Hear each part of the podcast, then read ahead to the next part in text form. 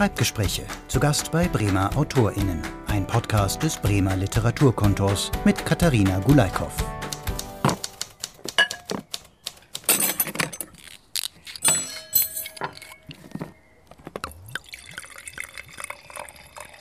Zu Gast bin ich heute bei Maike Dannenberg, aber zum Arbeiten kommen wir jetzt nicht, denn Maike hat erstmal in der Küche gestanden, eine köstliche Tarte gezaubert, Weißwein eingeschenkt und jetzt müssen wir, glaube ich, erst essen. Liebe Maike, kurze Frage, was hast du gezaubert? Das ist eine Spinatquiche mit äh, Zinkkäse. Und danach gibt es noch eine Aprikosentat, ne? Ja. Ich werde offiziell bestochen hier. Ja, so kommen wir leider nicht zum Sprechen, also kurz noch mal einen kleinen Snack einlegen. Wir essen jetzt. Bis später. So, das war lecker. Jetzt kommen wir mal zur Arbeit. Maike, ich könnte ewig mit dir plaudern, schlemmen und trinken, aber wir sind ja aus wichtigen Gründen hier, nämlich um über deine Arbeit zu sprechen. Und wir sitzen dazu in deinem wunderschönen Garten. Die Vögel zwitschern, ein Taubenpärchen ist gerade dabei, seinen Nachwuchs zu zeugen.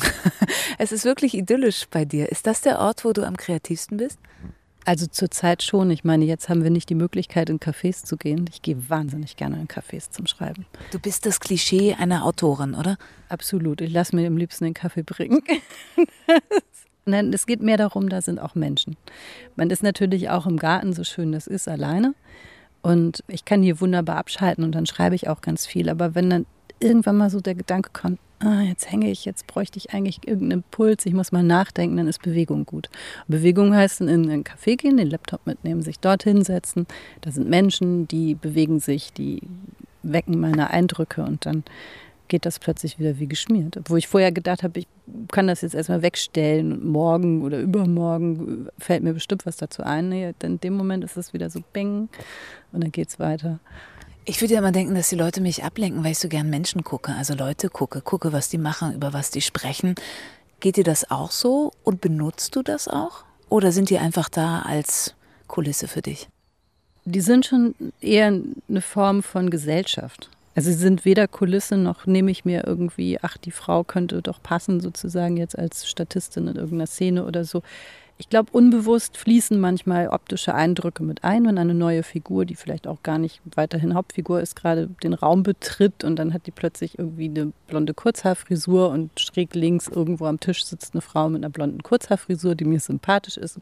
Könnte Zufall sein, ist aber, glaube ich, eher so, dass das regt halt an. Also das, das gibt Impulse. Da kann man gar nicht direkt etwas zu ziehen. Diese Menschen sind dort und ich nehme sie wahr, sie nehmen mich wahr in meiner Rolle als Schreibende und das motiviert mich auch komischerweise. Ich habe dann das Gefühl, die sehen mich da arbeiten und fragen sich, was macht die da?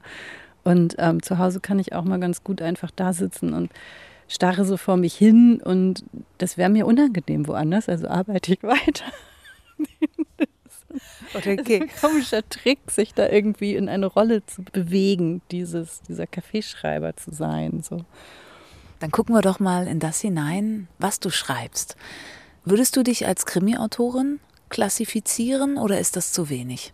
Das ist definitiv zu wenig. Also ich bin auch, muss ich zugeben, gerade ein bisschen auf der Suche. Ich habe schon, als ich den ersten Krimi geschrieben habe, überlegt, ist das jetzt das Richtige für mich? 2016 Blumenkinder? Genau, das, den habe ich natürlich ein bisschen davor angefangen und hatte überhaupt erstmal mit dem Schreiben gesucht, was ist mein Medium, was ist, mein, was ist die Form. Ich wollte unbedingt Genre schreiben. Es kam für mich nicht in Frage zu sagen, ich suche mir irgendeine Form von innerem Bedürfnis, bestimmte Dinge auszudrücken. Die gab es nicht. Es gibt zwar natürlich Ansätze, wie vermutlich bei jedem, der schreibt, autobiografische Szenen zu verschriftlichen um sie vielleicht auch besser zu fassen oder einfach denen auch mal eine Form zu geben und zu gucken, wie das auf einen selber von außen wirkt. Also sowas gibt es. Aber für mich ist äh, Schreiben schon auch das Herstellen eines Unterhaltungsromanes. Und mit Krimi kenne ich mich tatsächlich oder kannte mich auch zu dem Zeitpunkt schon ziemlich gut aus, weil ich ja schon seit Jahren beim Magazin Bücher die Krimisparte bearbeite und auch das Kinder- und Jugendbuch, damals noch mehr als jetzt. Und deswegen habe ich in der Zwischenzeit auch mal an einem Jugendbuch gearbeitet und habe da das Gefühl, ich, ich habe einfach am ehesten Zugriff darauf, was das genau ist. Und ein Gesellschaftsroman oder einen historischen Roman, da habe ich, da wüsste ich jetzt gar nicht so genau, wie ich den so in eine Form gießen könnte, die mir auch gefällt.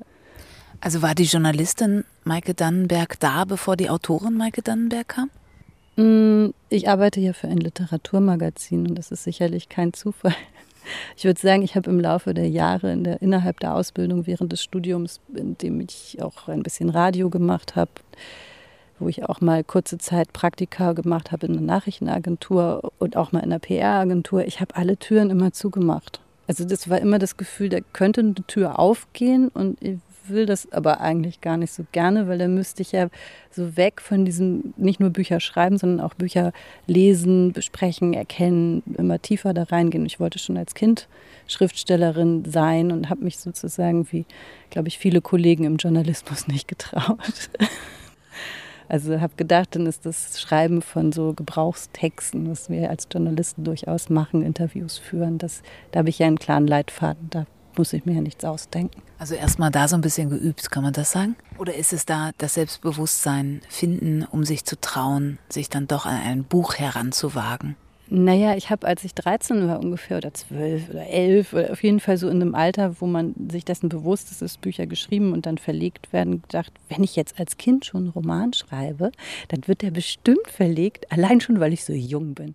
Dann muss der gar nicht so außerordentlich sein. Und äh, das sollte natürlich ein bisschen was können, aber äh, vielleicht muss er nicht so brillant sein wie später, wenn die Konkurrenz größer wird. Und dann habe ich mich hingesetzt und Sachen aufgeschrieben und merkte dann nach einiger Zeit, dass ich den Film nacherzähle, den ich unlängst gesehen hatte. Und dann habe ich gedacht, oh Gott, ich, nee, ich kann das nicht. Ich kann mir gar nichts Eigenes ausdenken. Ich habe gar keine eigenen Ideen. Und dann habe ich das so ein bisschen ad acta gelegt und dachte, ich kann vielleicht Dinge gut umsetzen, aber mir fällt nicht viel ein. So, das, das war so das Fazit für mich. Und in dem Kontakt mit den vielen Schriftstellern habe ich dann immer mehr gedacht, woher nehmen die eigentlich dieses Selbstvertrauen? Dass sie glauben, dass ich irgendwas schreiben, was andere gerne lesen.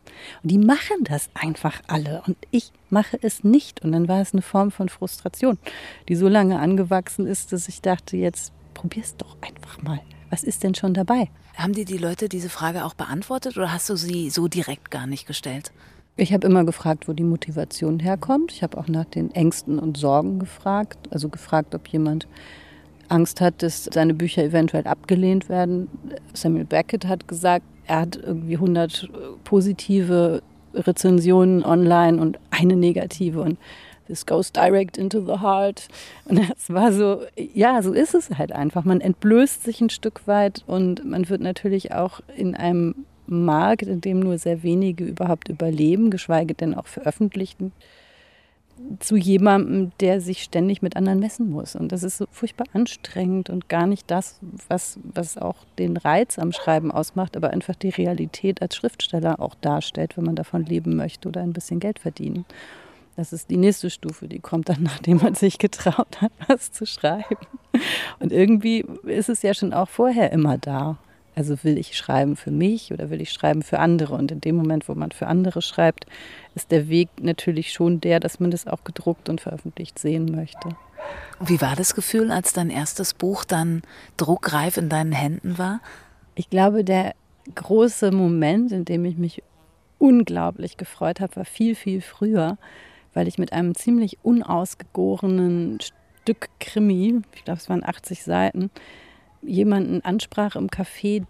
Ich hörte raus, die Frau ist Lektorin. Und ich war ja nun schon beim Magazin Bücher und ich kannte auch Lektoren oder hätte welche kontaktieren über Umwege. Ich wusste genau, wenn ich denen was gebe, wissen die ja, wer ich bin. Und dann müssen die da anders drauf reagieren als jemand, der mich überhaupt nicht kennt und keinerlei Verbindung hat. Der kann einfach nur auf den Text reagieren und ganz professionell sagen, es ist irgendwie taugt nichts oder ja, habe ich gern gelesen oder sowas. Und ich habe die dann gefragt, ach, Sie sind Lektorin, darf ich Ihnen mal was schicken?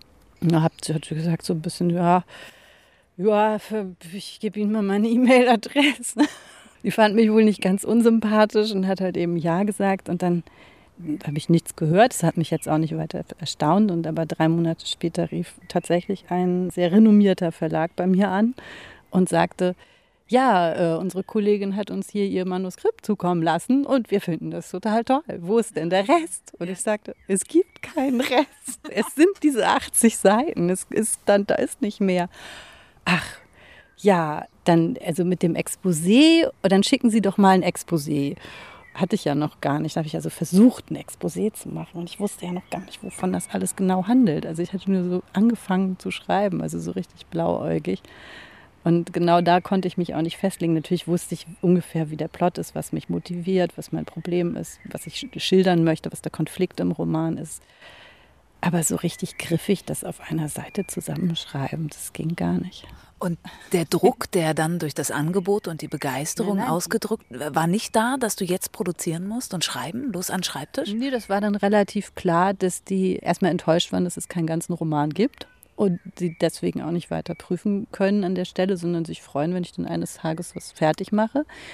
Und sie haben gesagt, sie würden dann darüber sprechen, ob sie mir ein Angebot machen. So und dann dachte ich bei mir, Mensch, das ist ja mal interessant. Ich habe sie dann auch gefragt, was man so bekommt. Und dann habe ich eine Summe gehört, die hat mir nicht so gut gefallen.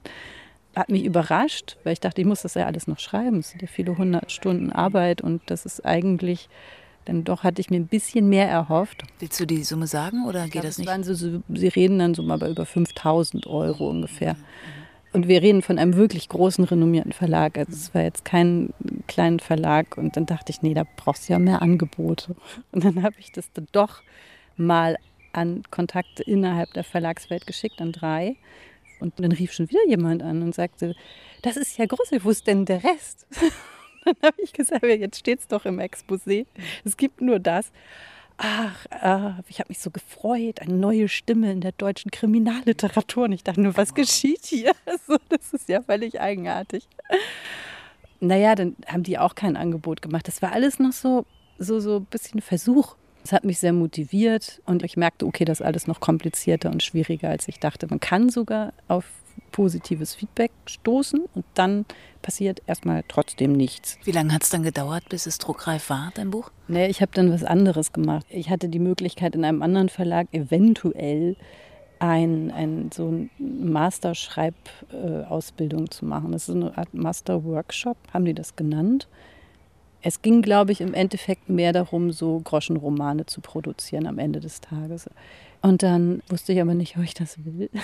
Irgendwie klang es gut, aber es war ja so auch, man müsste dann, gibt das Vorkaufsrecht für seinen ersten Roman mit ab. Also es kam mir dann auch wieder so sehr eindimensional vor. Und dann habe ich eine Agentin angeschrieben, die einzige, von der ich den Namen hatte, gehört hatte, dass die gut ist, von Freunden gehört hatte, dass sie ganz toll mit der zusammenarbeiten. Und der habe ich eben halt auch wieder das geschickt, was ich hatte. Und dann rief die am nächsten Tag an und hat gesagt, wir machen das. Vergessen Sie das da mit dem Verlag. Das war der Moment, wo ich dachte, jetzt ist wirklich was anderes. Jetzt gibt jemand seine Zeit auf Provisionsbasis professionell für mich her, um zu sagen, mach das, ich bin an deiner Seite, ich unterstütze dich und dann verkaufen wir das in dem Moment war wie ein Schalter umgelegt, ich habe die ganze 80 Seiten in die Tonne getreten, habe komplett neu angefangen und war in dem Moment auf einem schon auf einem anderen Level. Ich habe sofort gemerkt, ich schreibe jetzt anders. Ich schreibe viel konzentrierter, es hat viel mehr Hand und Fuß. Ich denke viel perspektivischer schon im ersten Satz. Wie geht es weiter mit der Figur? Ich überlege mir anders eine Struktur, weil ich weiß, jetzt wird es auch wirklich ein Buch. Also der konkrete Auftrag muss da sein. Ich habe in Rezension zu deinem Buch gelesen, komplexe Struktur, Handlungsstränge, mehrere und viele, viele Figuren, dass man sich a konzentrieren, das war das zweite dann gefährdet, dass man sich schon konzentrieren muss, um, um dran zu bleiben. Wie gehst du ran an so ein Buch? Machst du dir wirklich so einen Plot, so eine Struktur an die Wand, wo steht, ja genau, Mindmap ist gut, nimm mal Mindmap. Machst du dir sowas oder wie arbeitest du? Nein, das, also das erste Buch habe ich komplett intuitiv runtergeschrieben. Es hat zwei Protagonisten und beide sind halt einfach sehr unterschiedlich und da, davon finde ich lebt auch die Dynamik in dem Buch. Es lebt auch sehr stark von dieser Hauptfigur Nora, die sehr spröde ist und auch tatsächlich ein, ein schlimmes Trauma mit sich herumschleppt. Warum brauchen Ermittlerinnen und Ermittler immer? Ja, aber das ist die Standardfrage, weil es ist ja in jedem, also in jedem, was wir im Fernsehen sehen, im Film sehen, in Büchern, es ist immer so. Warum? Sie ist, sie ist nicht Alkoholikerin, und ah, auch nicht depressiv Ach, und sie läuft auch nicht durch die Gegend und, und weiß nicht um ihre, ihre Probleme. Also das ist ja auch so ein bisschen so dieses auf gewisse Art so verloren sein. Das hat sie alles nicht, sondern sie ist einfach aus ihrer Kindheit traumatisiert. Und ich habe darüber auch nachgedacht, warum das sein muss. Und dann dachte ich, das ist einfach vollkommen klar. Ich habe selbst ein relativ umfängliches Trauma erlitten, was ganz anders ist als ihrs. Also tatsächlich löst sich das ja im zweiten Band auf. Das ist ein fast alltägliches Trauma, das sie erlebt. Also ein Verbrechen wurde an ihr begangen, das unfassbar vielen Kindern widerfährt. Und wir ignorieren das oft. Diese Menschen sind irgendwann erwachsen und haben ein Trauma. Und mein persönliches Trauma ist halt eher so mit Krankheit und aus der Familie rausgehen, weil ich dort den, niemanden finde, der mich unterstützt und versteht. Und ich habe halt diese Anteile in mir und es fällt mir sehr schwer, eine heile, im, im Leben stehende, komplett äh, gesettelte Hauptfigur zu schreiben. Ich mache das jetzt in meinem neuen Buch, weil sich ja auch mein Leben verändert hat. Aber ich musste, das habe ich richtig gemerkt, diese spröde Art und diese, diese Bindungsunfähigkeit abarbeiten. Also das war wichtig für mich. Das war zwar zu dem Zeitpunkt auch schon vergangen. Ich war ja Mutter, verheiratet und hatte ein, ein Leben, in dem das eigentlich nicht mehr war, aber es gab diese Phase und die musste irgendwo rein. Und deswegen, ich bin wirklich nicht jemand, der sich eine große Struktur macht und dann sagt so, das ist das Buch, das ist der Plot, jetzt schreibe ich das mal, ich habe mir hier Notizen gemacht, ich schreibe das jetzt mal auf sondern ich gehe in die Szenen und, und erlebe das so ein bisschen wie ein Film und da verändern sich plötzlich auch Dynamiken von selbst. Also das ist total faszinierend und ich liebe das irgendwo auch genau deshalb. Und da muss man wieder aufpassen, dass der Roman noch gut funktioniert. Und deshalb gibt es für den zweiten Band, der ja vier handelnde Figuren hat, eine sehr lange Übersichtstabelle, wer wann was macht. Aber die ist während des Schreibens entstanden. Ich habe geschrieben, dann wusste ich, oh, jetzt habe ich einen guten Cliffhanger, jetzt gehe ich zur anderen Figur, was, wo ist die gerade, was macht die gerade? Und dann trage ich mir das mal lieber ein, sonst verliere ich ja komplett den Überblick.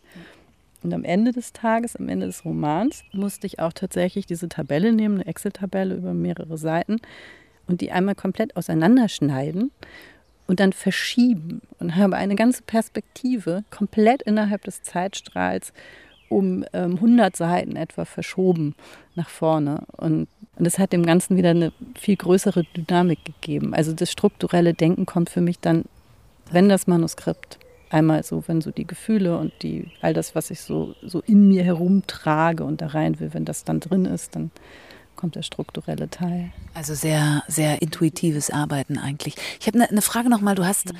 schon ein paar Mal erwähnt, dass du fürs Magazin Bücher arbeitest und da die Krimisparte auch leitest.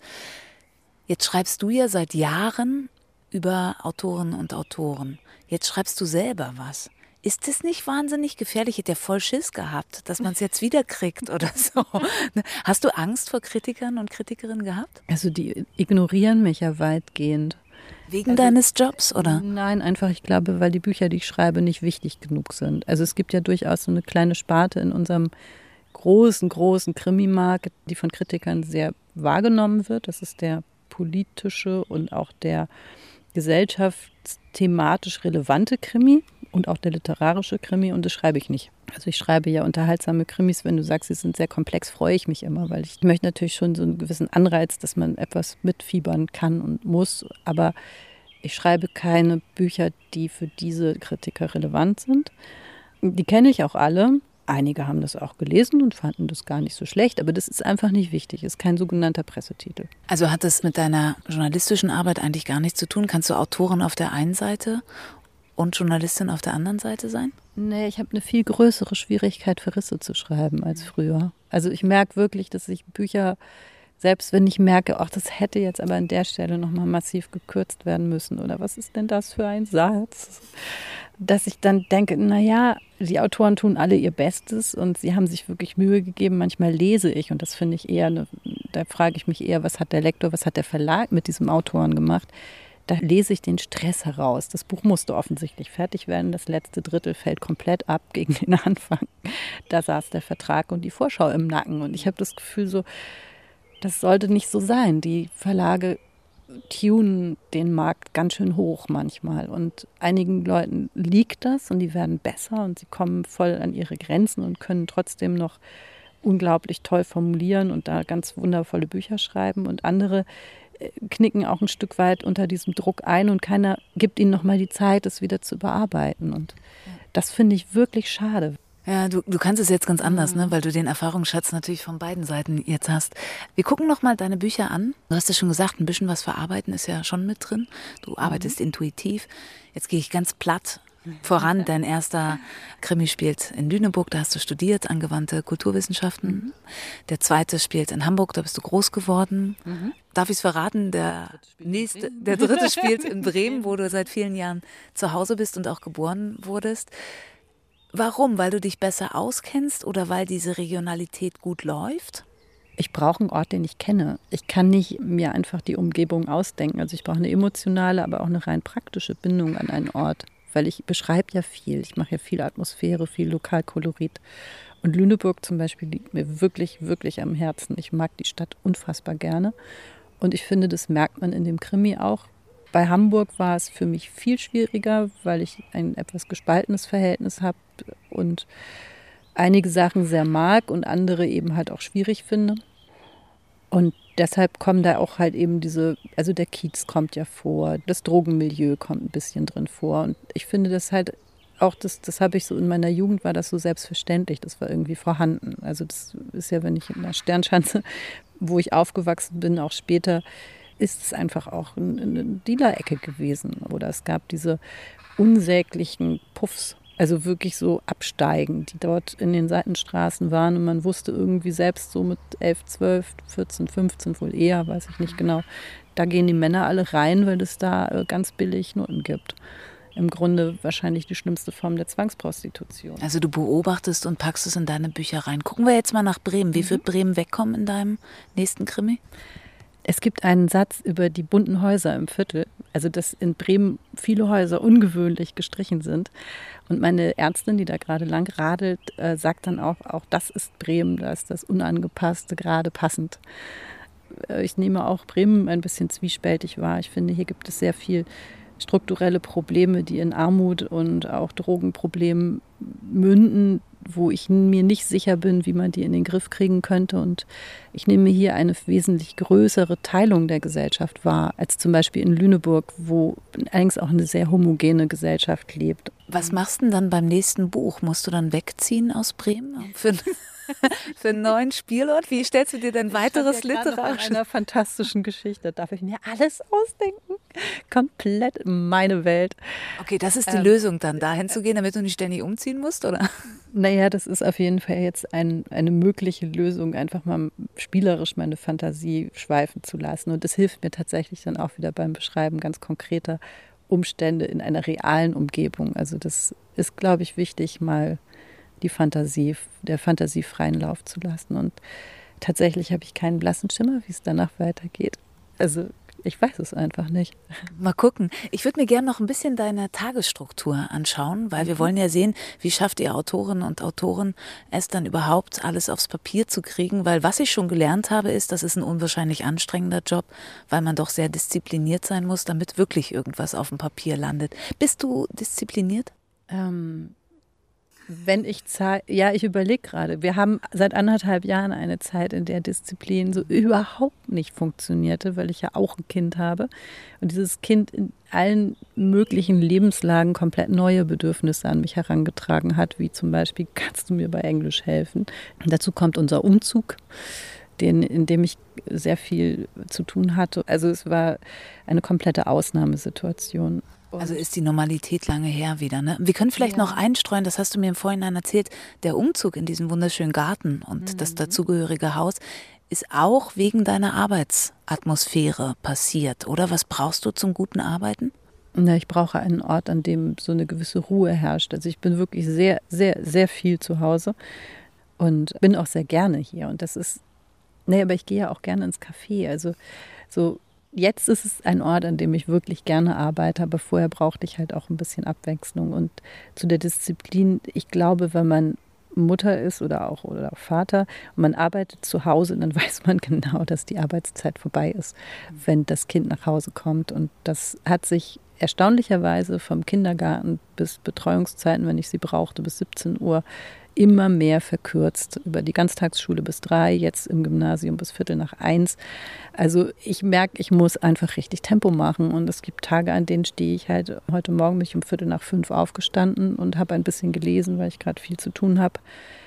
Ich merkte einfach, ich kann jetzt nicht mehr im Bett bleiben. Die Zeit ist zu kurz. Das ist einfach, da muss ich jetzt und es ist dann auch okay. Also dann ist so Ruhe morgens um ganz früh. Also ich habe auch am ersten Krimi, auch am zweiten Krimi zwischendurch Phasen gehabt, in denen ich einfach vor dem Aufstehen der Familie gearbeitet habe. Vielleicht ist es Disziplin, aber ich glaube, in dem Moment ist es tatsächlich fast mehr Leidenschaft. Kannst du jederzeit wieder ansetzen, wo du warst? Also schwupps, du machst die Augen auf morgens um halb fünf und machst einfach weiter oder du hast einen Zeitslot mitten in der Nacht und dann kannst du wieder ansetzen oder was braucht es, damit du ins Schreiben kommst? Wenn es richtig gut läuft, und das ist eine Form von Disziplin, die ich glaube ich jedem raten kann, der tatsächlich auch Bücher schreiben möchte. Man muss einfach jeden Tag da mal reingucken. Und dann verliert man das nicht. Das ist wie so eine kleine ich habe das auch mal mit einem anderen Autoren besprochen, der auch seinen ganzen Roman im Kopf plant und ihn dann aufschreibt, dass man das immer so in der Luft halten muss. Wenn das erstmal zu Boden gesackt ist und man es wieder mühsam aufheben muss. Es ist wahnsinnig schwierig, 200 Seiten nochmal neu zu verstehen und sich zu fragen, in welcher emotionalen Konstitution befinden sich meine Figuren derzeit, was haben die vorher mitgenommen? Was, wo sind die Stränge, die ich noch einführen muss? Was habe ich noch? Ich darf ja nichts vergessen. Wie machst du das? Wie machst du das? Ich bleibe immer dran. Also wenn es richtig gut läuft, ist es. Ja, ich bin dabei. Hm. Also das arbeitet in mir weiter, wenn, das, wenn ich dann koche oder es arbeitet dann abends, wenn ich ins Bett gehe. Und natürlich mache ich mir auch mal eine Notiz, dass ich was nicht vergessen sollte oder darf. Dann lese ich das natürlich auch immer wieder, aber es kostet ja unendlich viel Zeit, nochmal komplett zu lesen. Und deswegen ist es wie etwas, was halt kontinuierlich sich weiterspinnt. Und da darf man den Kontakt nicht verlieren. Deswegen ist es auch so schwierig, in dieser Corona-Zeit gewesen, an einem Buch kontinuierlich weiterzuarbeiten. Ich wurde ja dauernd unterbrochen, hatte viel, viel weniger Zeit, meinen Gedanken so Raum zu geben. Und dementsprechend habe ich auch bei weitem viel, viel weniger und auch nicht so gute Sachen geschrieben. Ich war einfach nicht so inspiriert wie, wie sonst. Also das ist schon, ich glaube, das geht auch vielen anderen so. Ich habe allerdings auch von Autoren jetzt gehört, die komplett alleine sind. Sie haben geschrieben wie noch nie. Sie haben viel mehr geschafft. Sie haben mehrere Bücher sogar zum Teil geschrieben. Das kann ich total verstehen, weil plötzlich ja die ganzen Ablenkungen weg sind. Und dann lebt man da so in seinem Buch und in seiner Geschichte und ist so voll drin. Wie schreibst du? Dein Laptop steht vor dir, bist du direkt, es ist in deinem Kopf, es formiert sich zusammen und dann raus reingetippt? Ich tippe wahnsinnig schnell. Ich kann, wenn ich, wenn es richtig gut läuft, sind meine Gedanken noch schneller als das, was ich schreibe. Und dann muss ich, das, das läuft immer weiter. Gestern war der Akku leer und dann klappte ich den Laptop so zu und dachte, ich habe jetzt eh keine Zeit mehr. In meinem Kopf die ganze Zeit gingen die Sätze weiter. Und dann musste ich erstmal das Kabel anschließen und diese Sätze noch aufschreiben. Da dachte ich, verdammt, da war noch einer, da war noch einer. Ah ja, genau. Und dann waren diese ganzen Sätze schon da. Also es formuliert sich in Sätzen und wird direkt übertragen. Und da muss ich natürlich überarbeiten und Sachen wieder wegnehmen. Aber auch da hilft jetzt inzwischen die Erfahrung, es sind zum Teil, dann ist die Dynamik viel größer. Also das ist am Anfang schreibt man, glaube ich, jeden Satz dreimal. Also jede Szene hat so drei Sätze, die alle atmosphärisch sind und dann nimmt man zwei wieder weg am Ende beim Überarbeiten. Jetzt kommt der eine und der ist dann auch gleich. So, das, das finde ich total cool gerade. So also zu merken, was man auch lernt durchs Machen. Klingt nach einem total schönen Prozess. Du, ich weiß, es passiert relativ selten in Bremen, dass es mal regnet, aber falls es dann doch mal passiert, statistisch gesehen jeden zweiten Tag, wo arbeitest du dann, wenn es nicht der Garten ist? Im Wohnzimmer. Ich habe jetzt beschlossen, wir haben ja einen Kamin und ich habe auch gemerkt in den letzten Tagen, es wurde auch kalt. Und dann mache ich den Kamin an und setze mich ins Wohnzimmer. Das ist so schön. Also das auch, haben wir auch erst seit dem Umzug einen Kamin. Du hast schon erwähnt, du hast eine Tochter und einen Mann. Lesen die mhm. deine Skripte, bevor sie rausgehen? Naja, meine Tochter ist zwölf, die Krimis darf sie noch nicht lesen. Und sie hat von dem Jugendbuch jetzt mal ein paar erste Seiten bekommen. War, da war sie aber tatsächlich, glaube ich, erst elf. Und da hat sie dann so ganz viel angemerkt und sagt, das versteht man gar nicht hier. Und dann dachte ich, nee, du verstehst das nicht. Das ist jetzt ein bisschen so, also da merkte ich, da ist, hat sie noch nicht das entsprechende Lesealter. Also das muss ich, das ist keine einfache Sprache, das ist wirklich ein Buch für ab 14-Jährige. Und jetzt hat sie mal ich habe was Neues angefangen, mehr aus einer Spielerei heraus. Und das ist ein fantastischer Roman. Und da habe ich ihr das vorgelesen. Und sie fand es absolut großartig und hat sich total gefreut. Und das ist natürlich schön, wenn das eigene Kind sowas sagt. Und da hat mein Mann das auch mal richtig gut gefunden. Und der sagt immer so: oh, Krimis. Ich lese ja alles Mögliche, aber keine Krimis. Also der hat da so eher Probleme mit gehabt äh, sich damit auseinanderzusetzen. Und auch bei meiner Jugendbuchidee, die ich ja auch in großen Teilen schon umgesetzt habe, hat er gesagt, ach, eigentlich müsste man das alles ganz anders machen. Boah, ist doch schwer zu ertragen, oder? So familiärer Support wäre schon schön, ne? Ein bisschen gestritten. Also darf er nichts mehr sehen. Ja, wir haben zusammen sehr viel so gebrainstormt. Also ich würde sogar sagen, er hat den einen oder anderen Impuls reingebracht. Aber was von mir kommt in dieser Geschichte, ist, es geht ja auch um ein Mädchen und die ist 15, kommt halt sehr viel Liebe drin vor. Oder auch zumindest gegenseitiges Beschnuppern und Interessen.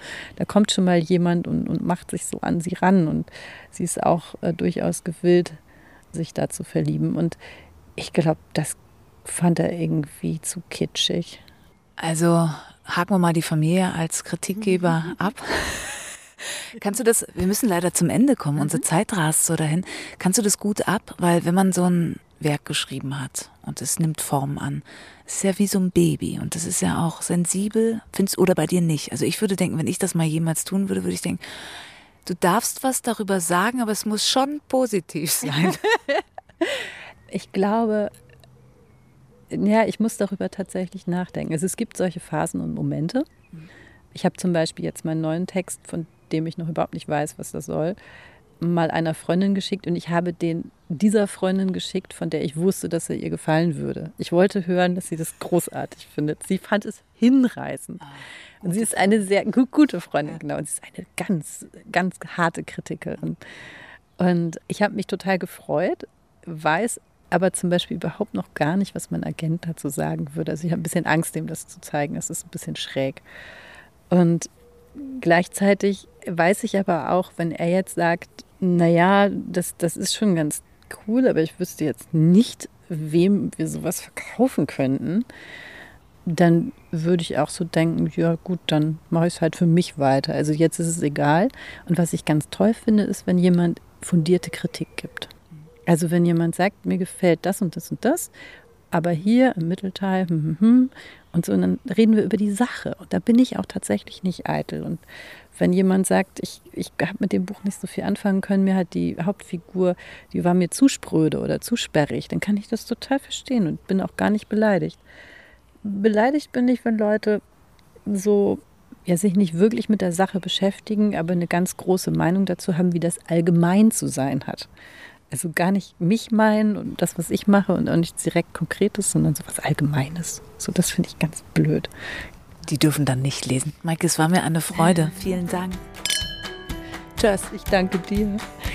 Schreibgespräche. Zu Gast bei Bremer AutorInnen. Ein Podcast des Bremer Literaturkontors. Mehr Folgen gibt es auf literaturkontor-bremen.de.